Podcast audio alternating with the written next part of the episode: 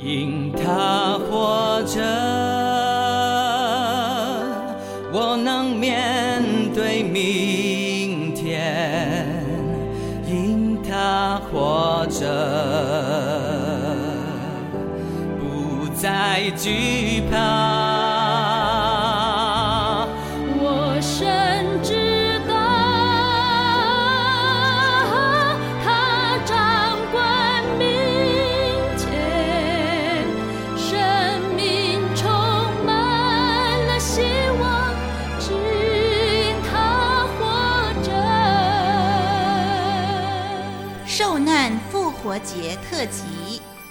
从耶稣的受难与复活，探讨当代人物的内心世界。神差爱子，他名叫耶稣，他赐下爱，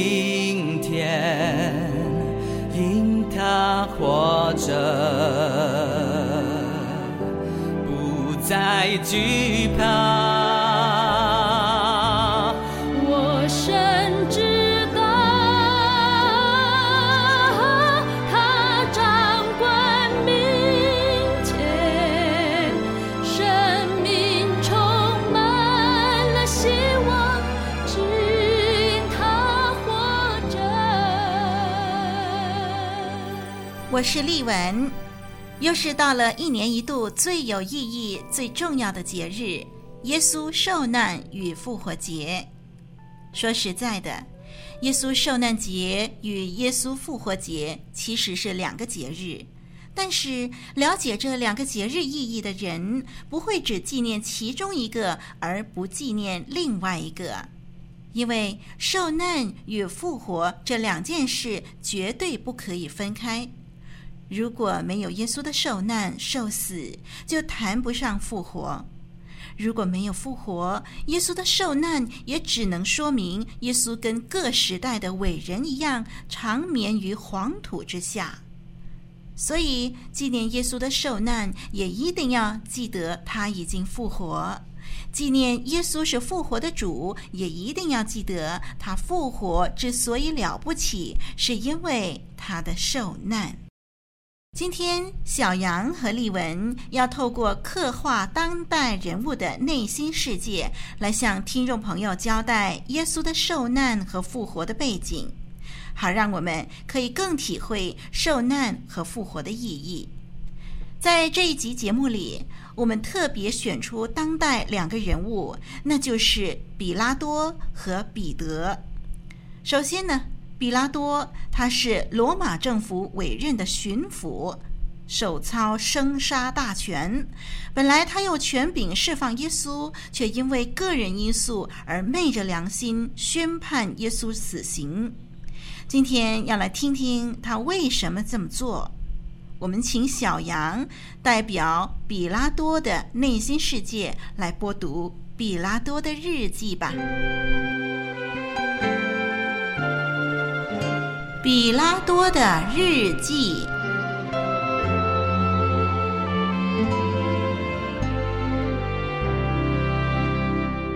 这些犹太人真令人头疼，平时都不尊重我，现在却要我替他们出面。哼，竟然找个什么耶稣的，硬是要我判他死刑，说他犯了什么亵渎上帝的罪。唉。虽然对这批笨蛋来说，这个罪好像是死罪，可对我比拉多来说，这个罪名根本就无关痛痒嘛。什么上帝不上帝的，谁晓得上帝是不是真那么神呢？嗯，这批笨蛋有时还挺聪明的，大概知道我没兴趣理会这种小 case，所以就指控那个叫什么耶稣，说他诱惑国民，禁止纳税给尊敬的凯撒，并且说自己是基督，是王。又说他不断煽动百姓到处传道，唉，真是麻烦！我真是没兴趣理会这种鸡毛蒜皮的事儿。我永远不会忘记，在我来到这里上任当巡抚的时候，将那面印着罗马皇帝肖像的旗帜带进耶路撒冷所引起的骚动。他们说我这是无可宽恕的亵渎行为。哼，这批笨蛋，动不动就指人家亵渎他们的神，最后弄得我不得不将这面旗帜拿走，真是丢死人了！堂堂一位巡抚，竟然还得听这些蠢蛋使唤，我一想起来就恨得咬牙切齿。这四年来，他们跟我可是势不两立，这一次却有事相求了。问题是，耶稣这个人根本就没犯什么罪嘛。我想释放他，他们竟然威胁我要向凯撒控告我。哎，这可是非同小可啊！如果我释放这个人，这些愤怒的祭司一定会生乱子。他们如果真的向罗马告发我，我这官位就保不住了。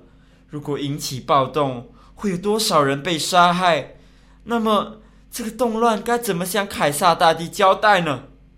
我在任期间已经犯下了两次错误，触怒了这批犹太人。这次再不依从他们，大概会立刻遭到撤职啊！罗马政府最不能容忍的就是地方上的动荡不安呢。唉，他们说耶稣是加利利人，当时我心里想，哎，那不就成了？把他送到西律那儿去，这个案件就让管辖加利利的西律去头疼算了。可没想到，在西律那儿转了一圈，又把这个人送回来了，真是烦死人了。我已经四次想要释放他，可是这批犹太人宁可释放巴拉巴，也要把耶稣钉十字架。事到如今，我只好在大家面前洗手，表示耶稣的死跟我无关了。唉，对不起喽，耶稣，为了保住我的官位，只好牺牲你了。将来你死后，要是真有机会变成厉鬼报仇，可千万别找我啊！这事儿跟我压根儿没关系呀。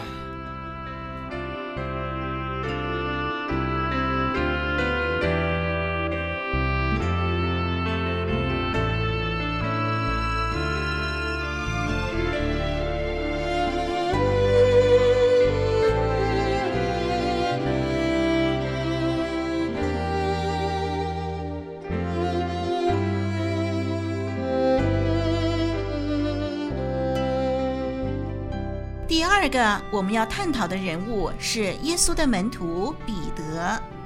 这位和耶稣相处了三年半的彼得，对耶稣的死和复活又有什么看法呢？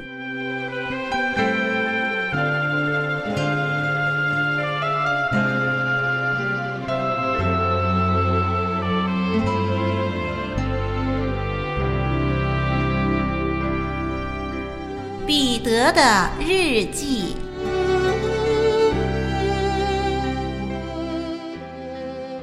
这段日子以来，事情变幻莫测，一切就像一场梦。可是我清楚知道，这绝不是梦，而是铁一般的事实。还记得打鱼的日子？天天乘风破浪，心里想这一辈子大概就是这样，日出而作，日落而息，天天出海打鱼，捕网晒网杀鱼卖鱼，这大概就是我的人生吧。加利利海对我而言是那么熟悉，熟悉到没有一丝的惊喜。可万万没有想到，忽然有一天，就在我所熟悉的地方，听见慈爱的主对我的呼唤，他要我跟从他。他是那么样的慈祥又充满威严。我当时并不太了解跟从他的意义，可是却被他那超人的气质深深吸引。就这样，糊里糊涂的跟从了他。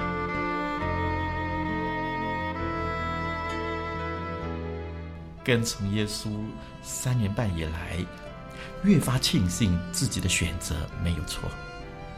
天天与耶稣以及其他门徒生活在一起，听耶稣讲道，看耶稣行神迹，跟随耶稣去关心帮助各阶层的人，学习耶稣祷告的方式，啊，这一切的一切，说有多精彩就有多精彩。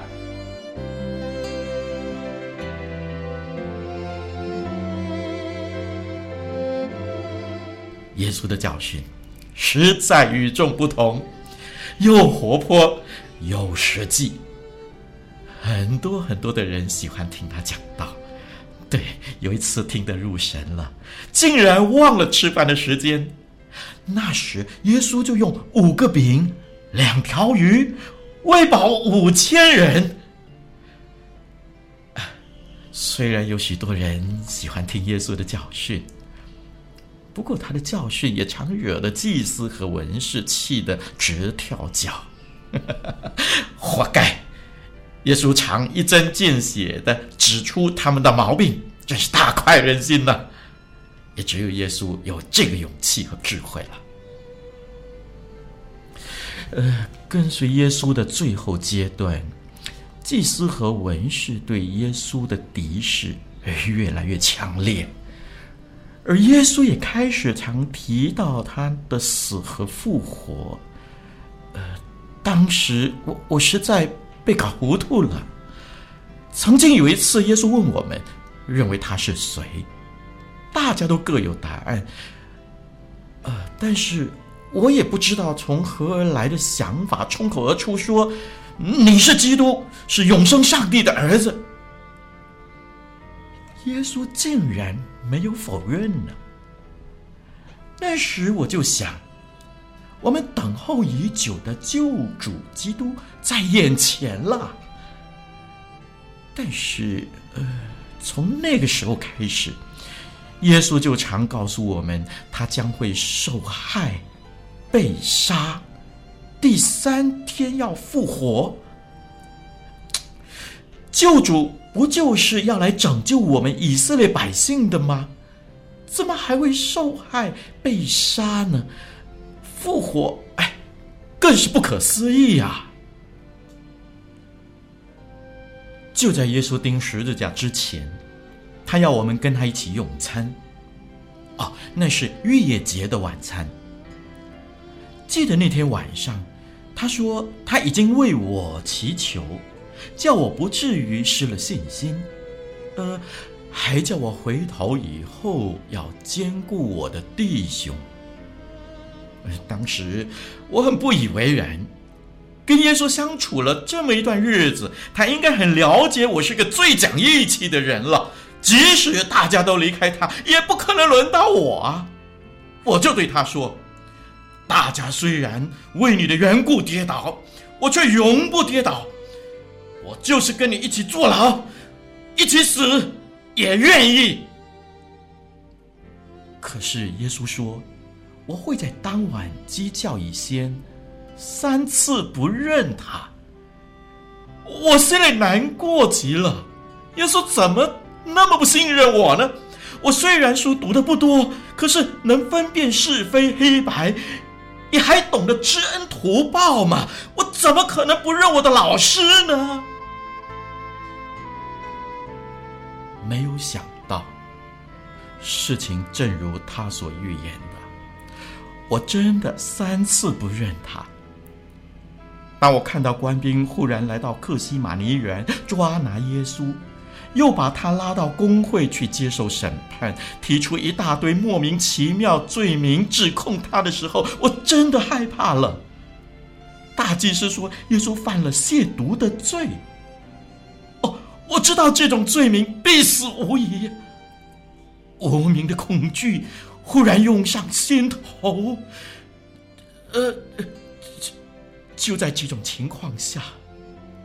有人认出我是跟耶稣一伙的，我还来不及思考，就下意识的否认到底。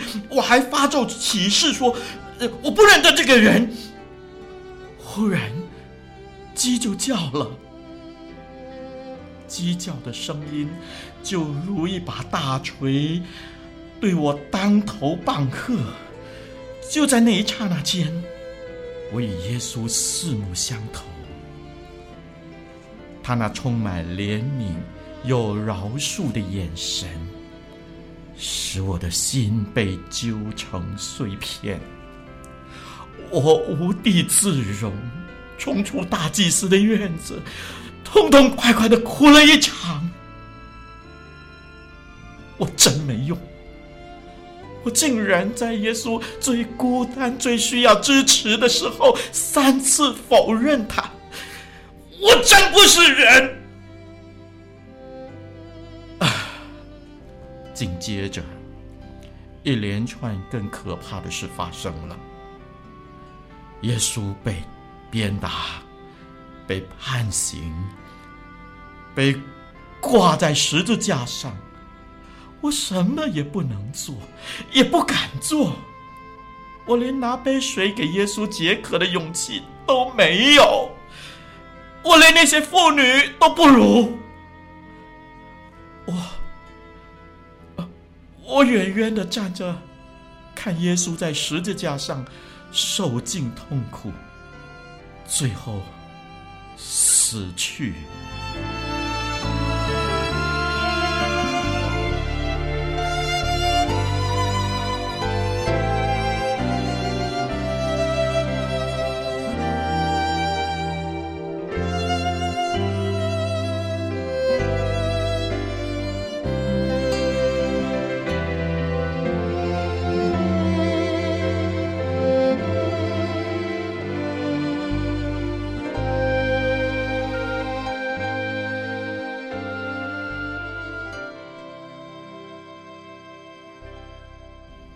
我的心充满千百个问题。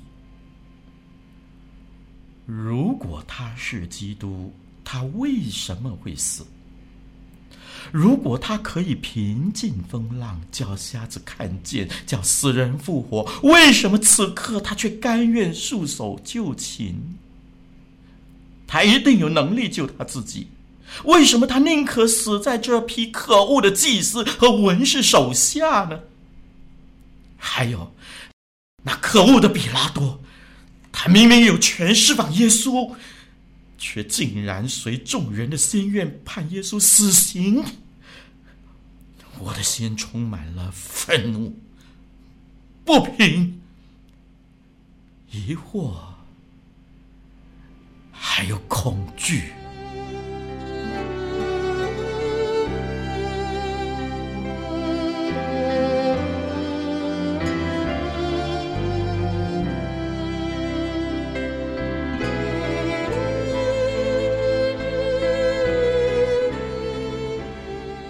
稣死了，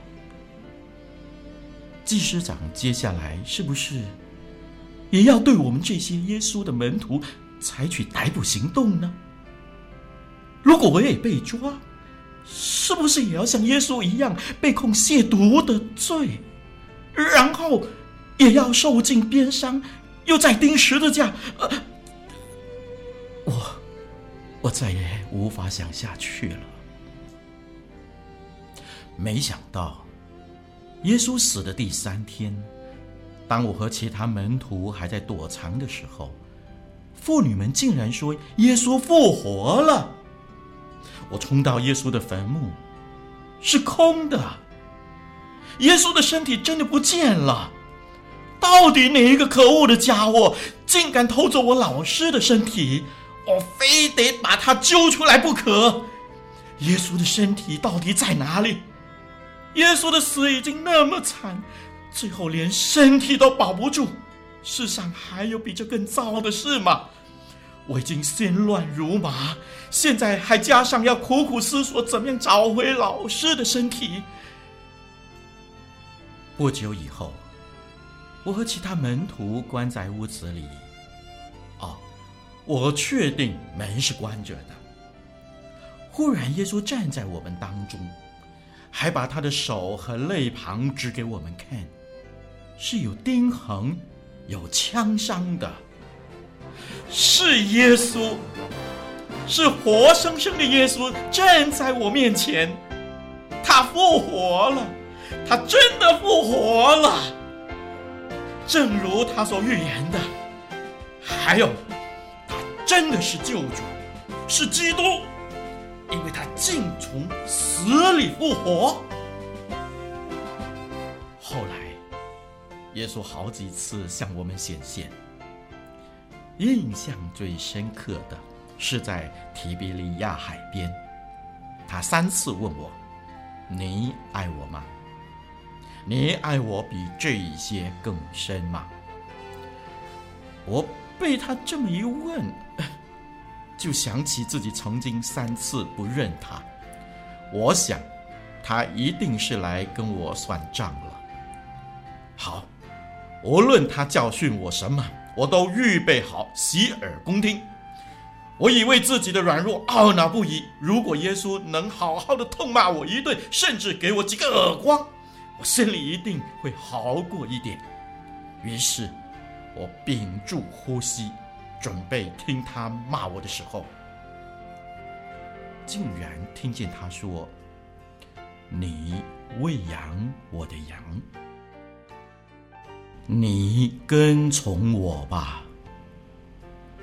哦，朋友，像我这样的罪人，竟然蒙耶稣所爱。他不但饶恕了我的无知、莽撞、忘恩负义，还为了我的罪钉死在十字架上。他复活了，还主动来寻找我，再次呼召我，叫我跟从他，喂养他的羊。这样奇妙无比的爱，即使赔上性命，也无以为报啊！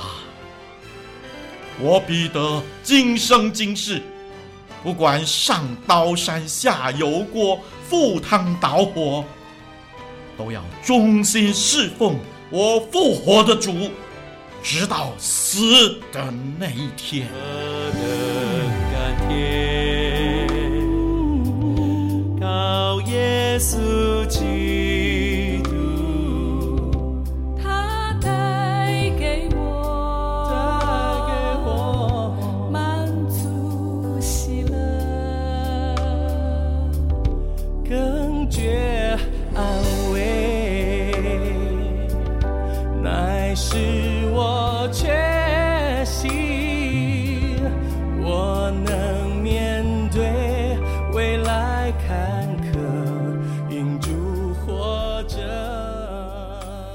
谢林老师，那是由林老师代表彼得来播讲《彼得的日记》。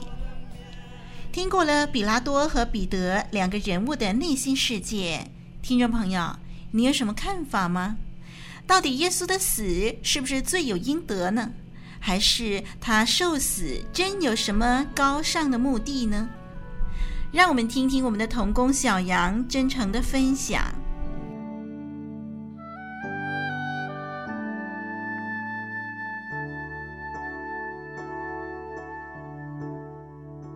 还记得某年的受难节，我们教会的青年人在受难节当晚的聚会。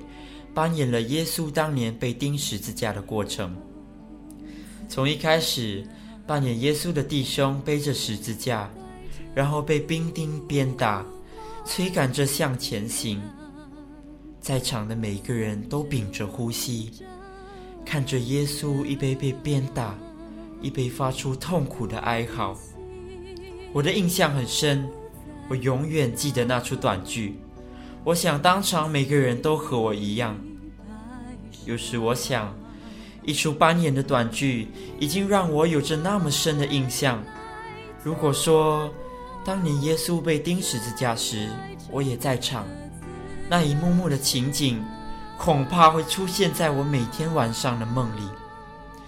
我想，除了那时的情景，其实更让我深深记在脑海里的是耶稣为了我的罪被钉那整个的意义。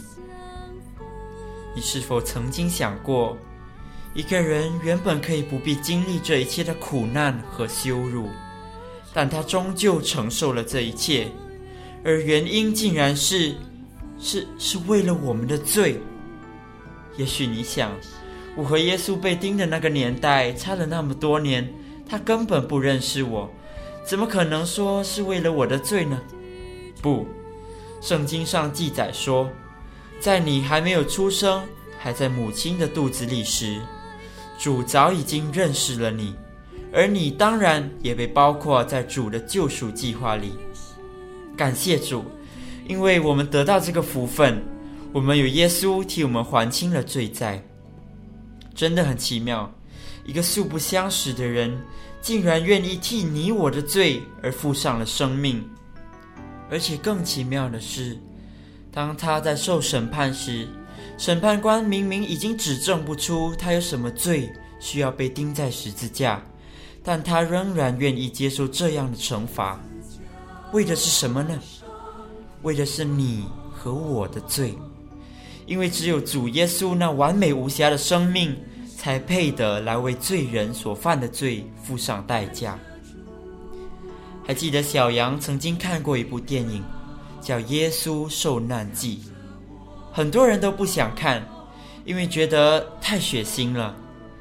当他们看到耶稣被兵丁们一边一边的抽打，身上的血不断涌出的时候，总会闭上眼睛，因为觉得太残忍了。但是小羊却想说：如果你真的觉得很血腥、很残忍，你更应该看，因为这一切。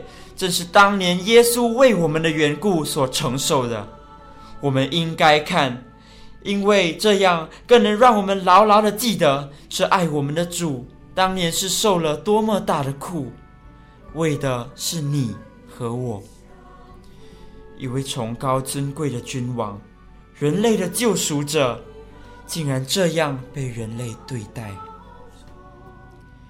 每当受难节来临时，我们是否应该好好的来重新思考受难节和十字架的意义呢？让主耶稣所受的一切印在我们的心灵深处，永远都不要忘记。让我们常常记得，这高高挂着让人感觉圣洁祥和的十字架，背后是充满着多少的血与泪。还记得《仰望恩典》这首歌的歌词这样说：“我能有什么给你啊？能报答你付的代价？每当我定睛你十架，眼泪不禁潸然落下。我的心不要忘记呀、啊，他鞭伤换来新的生命啊！是的，希望你和小羊一样。”永远都不要忘记主所做的一切，让昔日充满血与泪的十字架，成为我们从这一刻起直到永远的荣耀。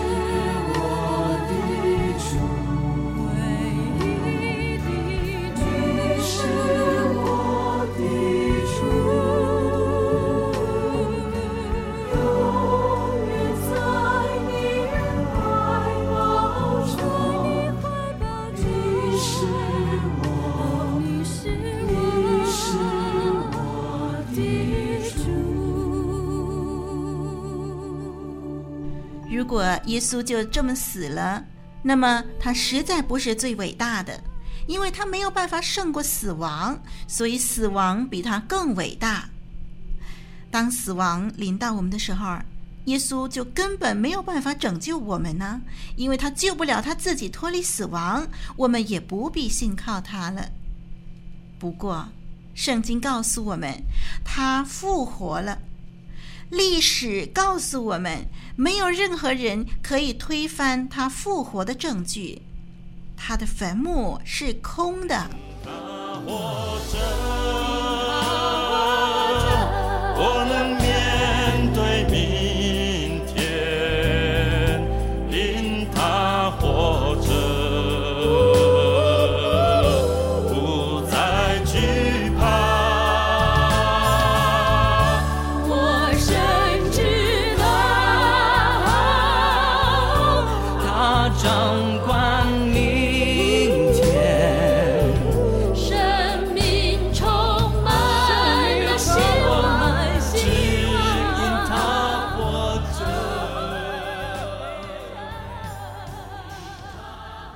复活节其实是个快乐的日子，为了纪念我们的主耶稣，为了拯救我们而被钉在十字架，并且第三天从死里复活。哦，别误会哦，我不是说耶稣被钉十字架很快乐。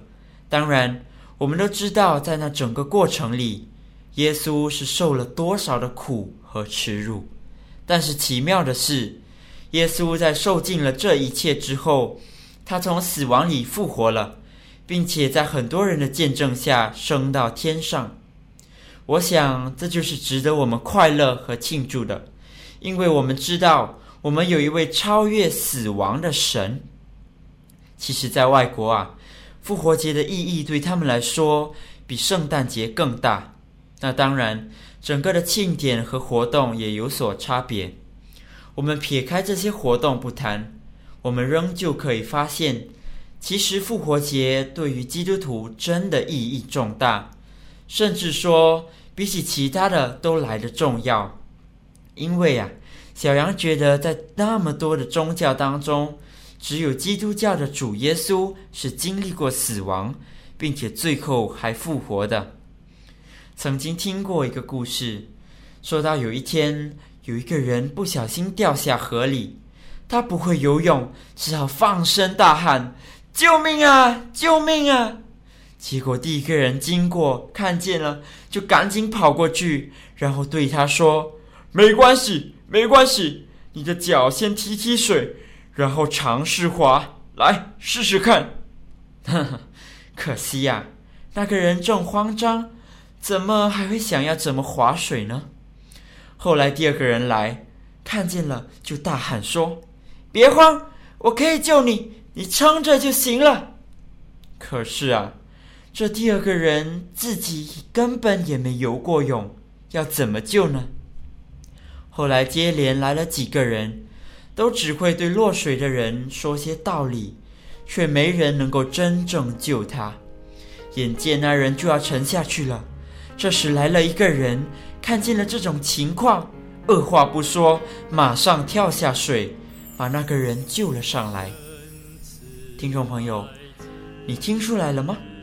那个掉下水的人就好像是我们，掉下水就好像我们面临死亡，而岸边的人就好像是世人所敬拜的许多神，总会对我们说要怎么做，但却又不能真正救我们。最后一个人就是主耶稣，他二话不说就会亲自来救我们。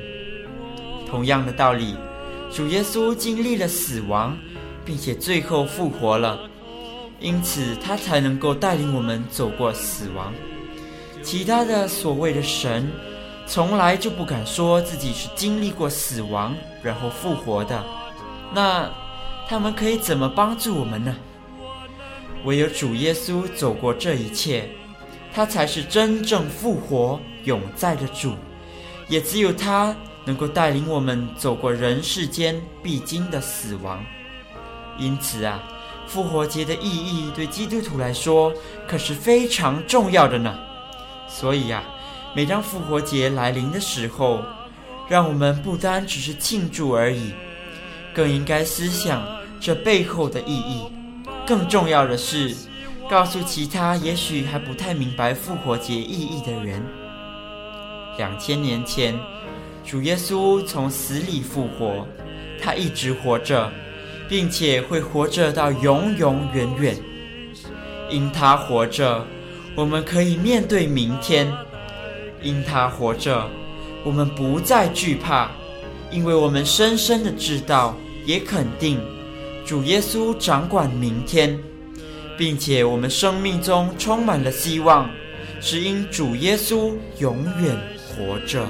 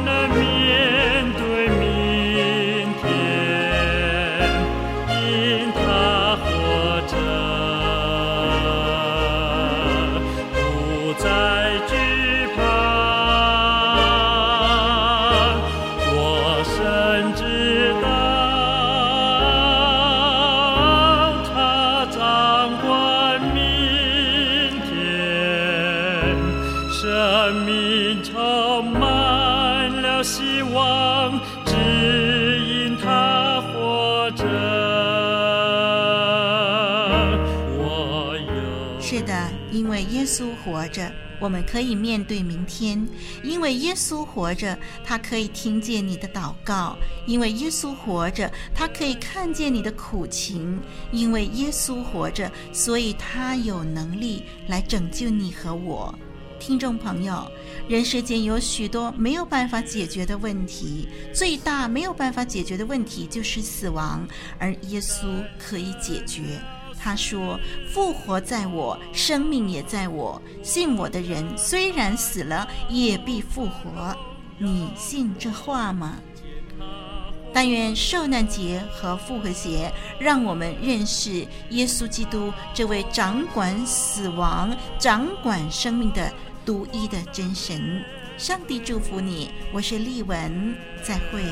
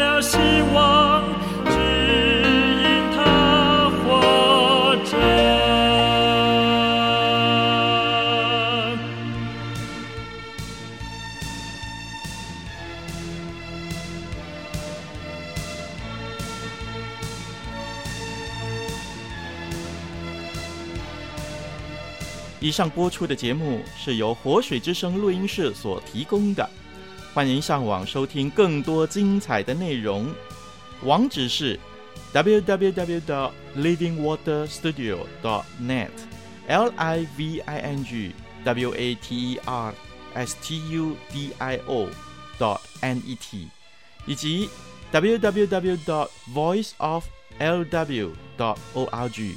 v o i c e o f l w dot o r g，谢谢您的收听，再会。